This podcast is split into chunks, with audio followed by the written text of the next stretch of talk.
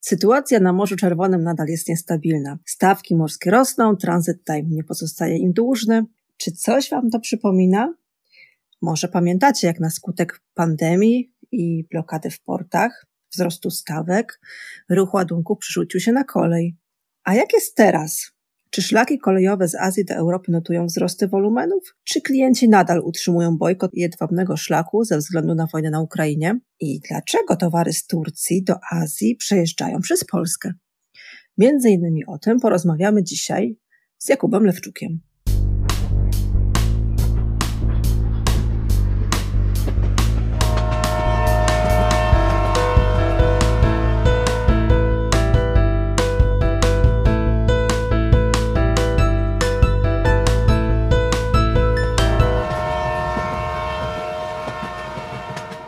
Cześć! W dzisiejszym odcinku postanowiliśmy kontynuować temat kolei e, i tego, jak e, sytuacja na Morzu Czerwonym wpływa też na przewozy kolejowe, ale dzisiaj, w odróżnieniu od poprzedniego odcinka, mamy nowego gościa. Dzisiaj z nami Jakub Lewczuk z Astry. Cześć Jakub. Cześć, witam wszystkich. E, ja nazywam się Jakub Lewczuk, z, jestem z, może mała reklama, ale firmy Astra Associated Traffic AG.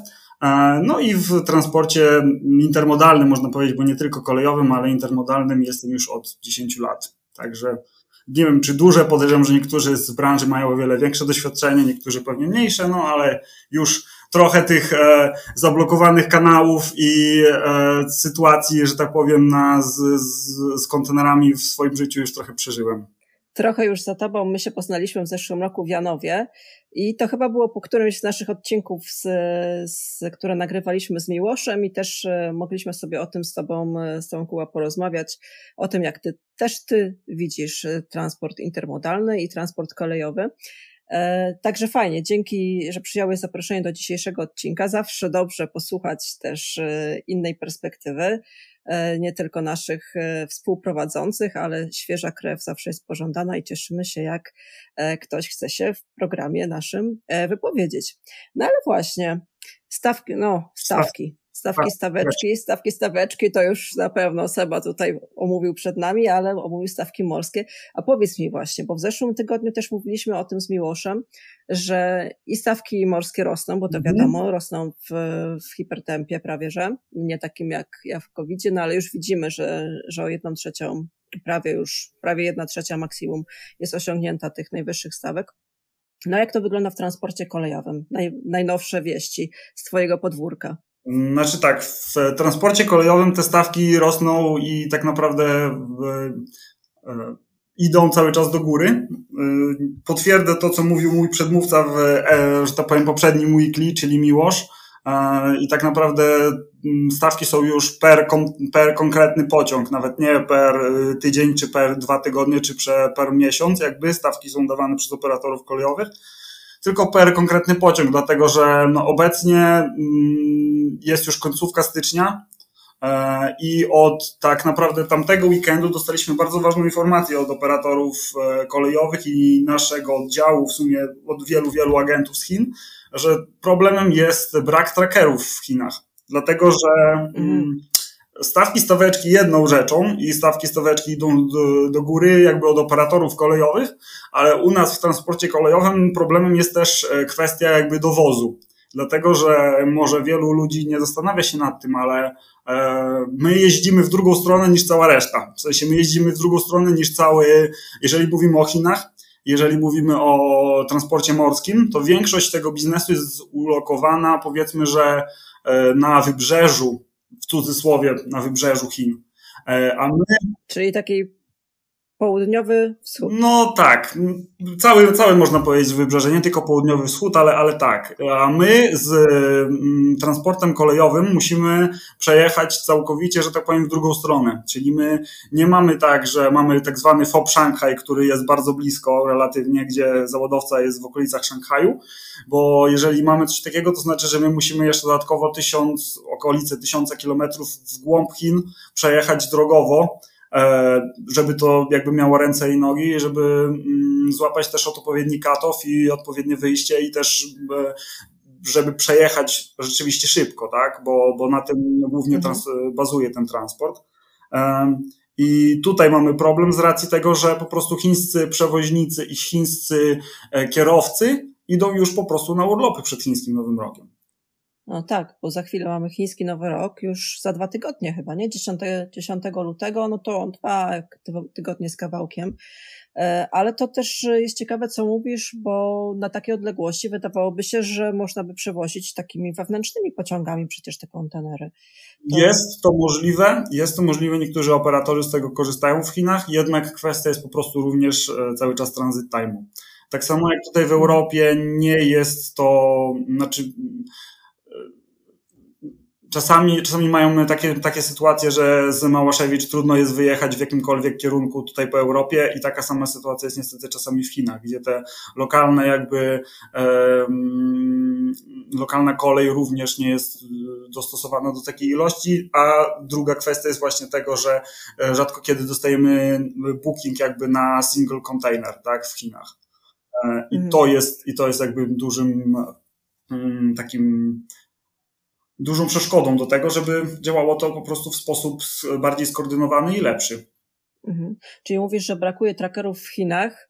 E, zazwyczaj się mówi właśnie o tym, że brakuje trackerów w Europie, mhm. brakuje kierowców, a to się okazuje, że to jest problem już wszędzie. No tym bardziej, że u nich, tak jak mówisz, oni teraz już zwijają żagle i jadą, jadą do mhm. domu.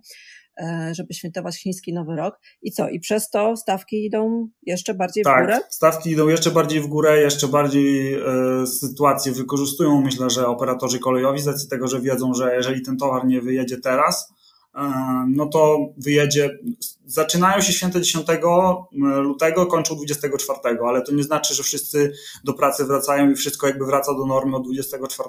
Są to kwestie jeszcze e, włączenia jakby tych wszystkich fabryk, rozpoczęcia produkcji, później trzeba jeszcze poczekać, aż ten towar zostanie wyprodukowany, więc e, tak realnie mówiąc, myślę, że pierwsze ładunki po chińskim Nowym Roku e, możemy się spodziewać dopiero, że będą gotowe gdzieś w okolicach początku marca, tak?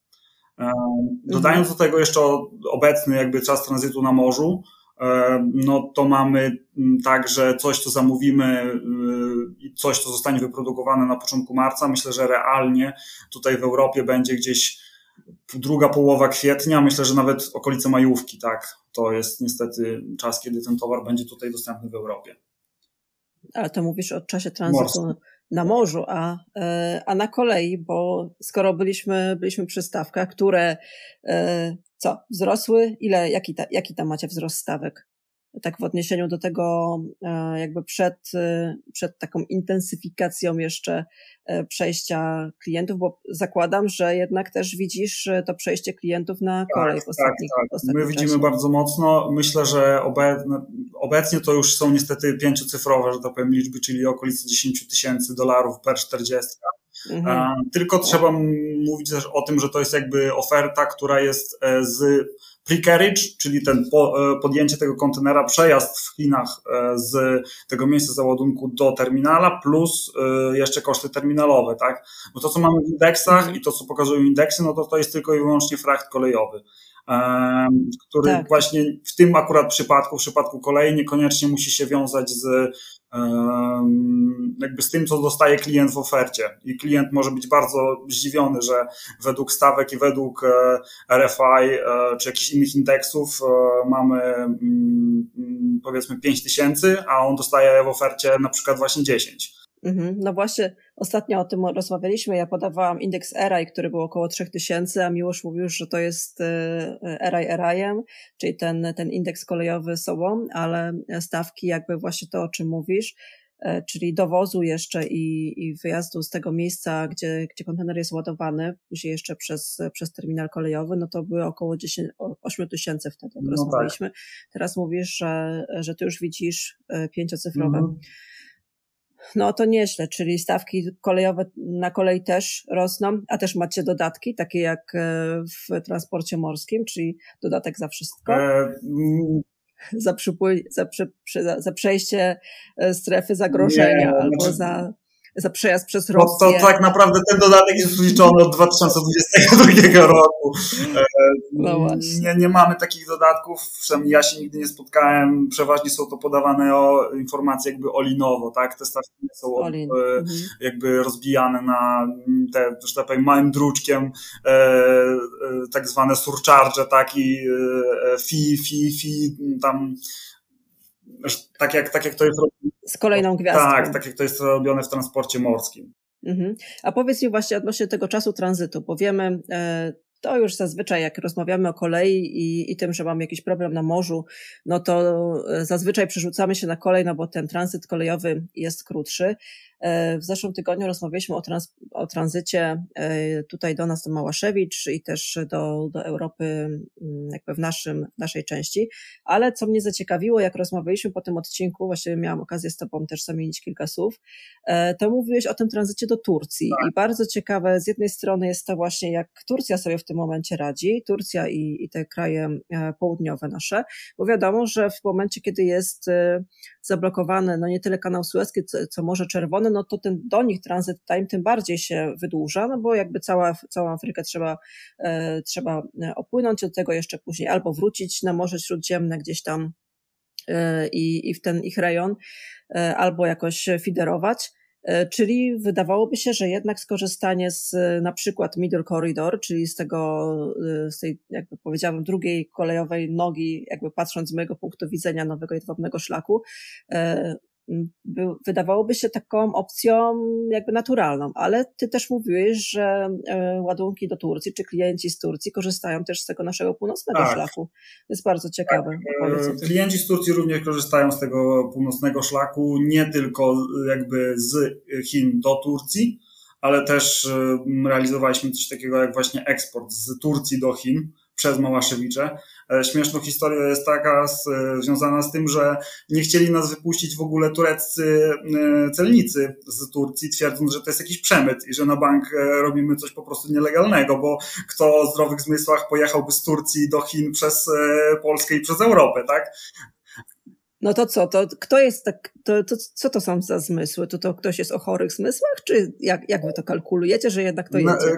To jest kwestia po prostu e, skróconego czasu tranzytu w obecnej sytuacji, tak? I to jest coś, co e, my jesteśmy w stanie jakby, może nie obejść, ale jesteśmy w stanie na pewno dojechać z tym towarem szybciej do Chin, niż miałby płynąć e, drogą tradycyjną przez porty morskie. No i jest też oczywiście taniej, chociaż nie jest to bardzo tania usługa, ale jest taniej niż w przypadku importu czy eksportu lotniczego. Bo e, mhm. obecnie, jeżeli chodzi o Turcję, obecnie, jeżeli chodzi o te kraje jakby południa czy basenu Morza Śródziemnego, bo tak naprawdę to głównie o te kraje chodzi, e, to e, my się ścigamy z transportem lotniczym głównie. Bo jakby firmy, które importują towar morsko, czy w ogóle importowały towar morsko, e, one wiedzą, że mm, jakby to jest główna alternatywa dla nich. Albo lotniczy, albo kolejowy. Raczej nie liczą na to, że sytuacja na Morzu Czerwonym się szybko odwróci i armatorzy nagle zaczną tamtędy przypływać, tak? Raczej liczą na to, że um, możemy ściągnąć małą partię towaru, szczególnie teraz w tym konkretnym czasie, czyli przed chińskim Nowym Rokiem, możemy ściągnąć małą partię towaru lotniczo, albo ewentualnie trochę większą partię towaru kolejowo, tak? E, no i my jesteśmy w stanie w tym pomóc. Działamy, robimy coś takiego i e, czas tranzytu w, na przykład z Polski do Istambułu, czy do, tutaj jakby do, do, do Turcji, Obecnie myślę, że jest w okolicach 30 e, dni, drzwi, drzwi. Jesteśmy w stanie coś takiego mhm. zaproponować. Myślę, że bardzo dużo firm obecnie z czegoś takiego korzysta, nie tylko jakby robiąc to przez nas, ale ogólnie przez, e, przez też innych e, spedytorów, operatorów kolejowych. Wiemy też o tym, że jest otwarty przez północny szlak z Małaszewicz też do, połączenie do Istambułu. E, z racji tego, że wolumen właśnie do Turcji tak na tyle wzrósł, że zostało otwarte połączenie kolejowe, e, które jedzie, zostaje, zostają te kontenery przeładowane w Małaszewiczach i wyjeżdża do Istambułu już po tej, jakby to powiedzieć, europejskiej nitce. E, no jest oczywiście też ten Middle Corridor. Mm, ja cały czas uważam, że tam jest bardzo dużo jakby mm, potencjał do tego, do tego rozwoju, jednak no, tam jest kwestia mm, w mojej, jakby według mnie to jest kwestia rozwoju jeszcze infrastruktury i rozwoju też organizacji tego. E, dlatego, że mamy mhm. tam o wiele więcej e, krajów, które nie są zrzeszone w żadnej Unii celnej i jakby. No właśnie. Więc tutaj no właśnie, a to jeszcze, bo to jest to jest ciekawe, bo raz y, tam jest dużo przeładunków po drodze też, bo mhm. mamy przecież przez Morze Kaspijskie jeszcze y, i tam trzeba, trzeba też i z długościami uważać składów i z długościami, też z długościami pociągów, to trzeba też tam przewozić, widerować i, i, i robić takie krótkie przewozy statkami. A dwa, właśnie to, o czym mówisz, czyli nie ma unii celnej, czyli te odprawy celne, jakieś warunki celne w różnych krajach są różne. E, ale jak to kosztowo wychodzi? Bo ja teraz widzę taki wysyp na, e, na LinkedInie, bardzo mocno właśnie e, rozwiązań, bardzo wielu rozwiązań kolejowych, już nawet nie tyle na nowym jedwabnym szlaku, czyli to, co my do tej pory znamy, właśnie czy Middle Corridor, czy nasz koridor, ale nawet ostatnio widziałam takie rozwiązania tutaj, że możesz dopłynąć do, na Morze Arabskie i my cię przewieziemy z, z Emiratów tak. pociągiem. E, tutaj aż do, aż do Morza Śródziemnego. No i coraz więcej właśnie takich ofert widzę. E, myślę, że chyba do tego jeszcze, e, do tego jeszcze nie, każdy, nie wiem, czy to, to chyba nie jest jeszcze wasz obszar działalności, ale z drugiej strony też się zastanawiam, jeżeli byśmy zostali przy tym morzu, przy tym, Boże, przy tym mm, Middle Corridor, to na ile to jest kosztowo opłacalne, żeby jechać jednak tamtędy, a nie, a nie północnym no. szlakiem. Czy, czy to by jakoś równoważyło? By jest trochę taniej, bo nie. może trochę bliżej? Niestety, niestety nie jest taniej, przynajmniej według ofert, które ja dostaję, według wiedzy, którą ja mam, nie jest taniej. E, jeżeli chodzi, zależy o jaką część jakby Europy patrzymy, tak? Bo jak mówiliśmy tutaj o Turcji, to dla nich myślę, że to mogłoby być porównywalne, tak? Czas mhm. tranzytu wydaje mi się, że nadal byłby dłuższy, dlatego że niestety mamy to nieszczęsne Morze Kaspijskie, tak? E, gdzie tam jest, e, mhm. występują te niskie poziomy wody w lato, gdzie tam przede wszystkim jest bardzo mała liczba kontenerów, e, znaczy przepraszam, bardzo mała liczba statków kontenerowych. Tego się jakby, tego się nie da w pewnym sensie zaimportować z, z innej części świata, bo to jest morze zamknięte i to, co zostanie wyprodukowane tam, tam na tym morzu zostaje. E, i nie da się tego jakby przewieźć. E, oczywiście pewnie, jeżeli byśmy mieli jakiś projekt super e, na, że tak powiem, Discovery Channel, który by to relacjonował, to pewnie by się dało, ale to chyba nie o to chodzi jakby w tym całym biznesie. Więc mhm. to i statki, które zostaną wyprodukowane na Morzu Kaspijskim głównie no, pływają po prostu po Morzu Kaspijskim no, i obsługują ten wolumen. Więc ten wolumen dla krajów kaukaskich typu Gruzja, e, Azerbejdżan, Armenia, pewnie Turcja również, wchodząc tutaj od tej strony e, północno-wschodniej do Turcji, wjeżdżając od strony północno-wschodniej do Turcji. Myślę, że jeszcze jak tako jest, jesteśmy w stanie tutaj obsłużyć.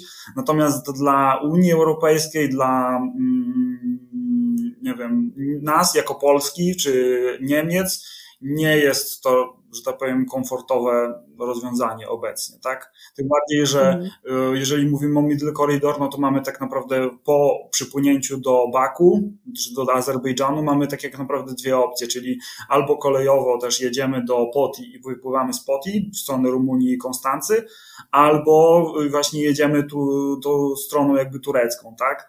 Ta strona turecka też nie jest po całej części z, nie ma tam linii kolejowej też wszędzie, więc to też jest jakby kwestia drogowo-kolejowa, tak, to nie jest takie dopracowane jeszcze na 100%. Jeżeli chodzi o kwestię morską, no to wpływamy też z Poti do Konstancji, no to płyniemy niestety przez Morze Czarne, które, e, no tam też się dużo dzieje, nie, niestety dużo dzieje, tak, w tym mhm. rejonie. Czyli cały czas bardzo duże kombinacje, mimo że E, no, właściwie w czasie, e, kiedy wybuchła wojna na Ukrainie, to, to nawet ja dostawałam oferty od tak zwanych my friendów, że polecamy tutaj Middle Corridor i wszystko idzie świetnie hula i w ogóle transit time jest świetny.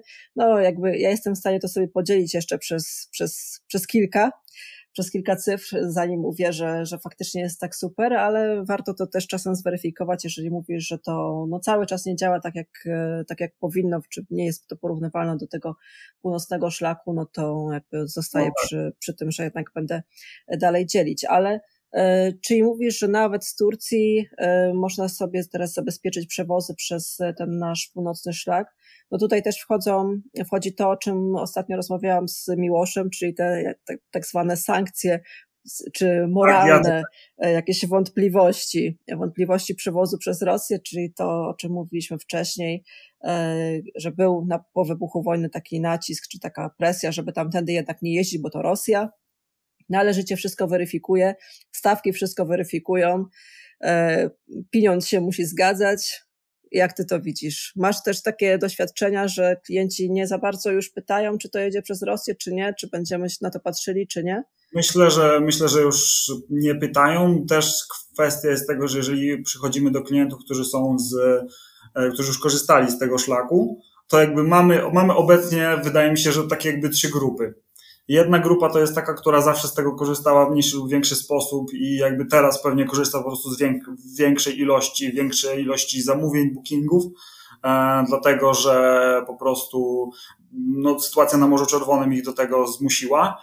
E, druga to jest taka, gdzie jest ktoś, kto jest wysoko postawiony, albo po prostu sam spedytor jakby, no nie wiem, ma taką dyspozycję, że nie bukujemy na mm, jakby nowym jedwabnym szlaku, ponieważ on idzie tranzytem przez Rosję i to jest niezmienne do momentu, kiedy sytuacja na Ukrainie się nie ustabilizuje. E, I jakby tam jest całkowicie za, no jakby zamknięcie tematu od razu na samym początku. E, I są Czyli są tacy tak, klienci. Są, tacy, są tacy klienci, którzy nawet w przypadku tej obecnej sytuacji na Morzu Czerwonym jedyną alternatywę widzą w transporcie lotniczym, tak? I, mhm, okay. i, i ja to rozumiem jakby w kontekście biznesowym. To pewnie, no nie wiem, niektórzy mają jakby, e, niektórzy się z tym zgadzają, dla niektórych jest to ok, dla niektórych pewnie nie jest to ok. Jakby to jest też zależne od tego, jak ludzie się czują, jakie mają jakby um, setup na swój biznes, tak? No i są firmy, które rzeczywiście jakby podeszły do, na początku do tego tematu w sposób taki, że nie bukujemy, ponieważ Rosja. Myślę, że dużo było też osób, które myślały, że ten cały konflikt rozwiąże się dość szybko. Niestety on tak naprawdę przeciąga się przez bardzo długi czas i nie widać tego końca. Raczej będzie to konflikt, który się będzie ciągnął pewnie latami, niestety. E, i widać, że w kontekście jakby ich biznesów i tego, jak bardzo dynamicznie się teraz czas, e, świat zmienia, no wróciły do tego. Nie, deklarują, że nie będą bukować jakby 100% swoich wolumenów przez kolej, ale w, w kontekście takim, żeby ratować swój własny biznes i to, co się dzieje szczególnie teraz, czyli i chiński Nowy Rok i sytuacja na Morzu Czerwonym, oni są w stanie to, mm, są w stanie złożyć, nie wiem, bookingi drobnicowe, gdzie szczególnie tutaj jakby urośliśmy, e, jeżeli chodzi o drobnice. Są też czasami po prostu firmy, które decydują się na konsolidację, szczególnie właśnie przed chińskim Nowym Rokiem. E, u jednego załadowcy ich dwóch, trzech, czterech e, jakby przesyłek i wysłanie całego kontenera kolejowego. Mhm. E, żeby, żeby głównie chodzi o to, żeby zdążyć przed chińskim Nowym Rokiem i z całą tą sytuacją. Myślę, że będzie bardzo dużo firm, które będą jakby monitorować sytuację i patrzeć tak naprawdę codziennie, z dnia na dzień na to, co się będzie działo w lutym. Bo w lutym relatywnie mhm. będziemy mieli od strony chińskiej jakby e, produkcję zatrzymaną i będzie taki jakby czas stop ale ze strony europejskiej oni będą przyjmować te dostawy, e, patrzeć też jak się, jak reaguje rynek na mm, rynek zbytu, jeżeli chodzi o importerów czy tych ich, ich, ich klientów. E, I mm, tak naprawdę wrócimy pewnie do tematu na początku marca, tak? Bo wtedy będziemy wiedzieć, jak będzie wyglądała ta sytuacja na tej scenie geopolitycznej w, w, w rejonie Morza Śródziemnego, rejonie, przepraszam, Morza Czerwonego i też będziemy wiedzieć, do jakiego, jakich realiów jakby wracają Chińczycy, czy produkcja chińska, w tym marcu 2024, tak? Po chińsku. No tak, bo to jest, to jest ciekawe z jednej strony, jak długo potrwa ten kryzys na Morzu Czerwonym, bo teraz wiemy, że jakby mamy chyba 37 czy 38 dzisiaj, kiedy nagrywamy mhm. dzień e, kryzysu na Morzu Czerwonym.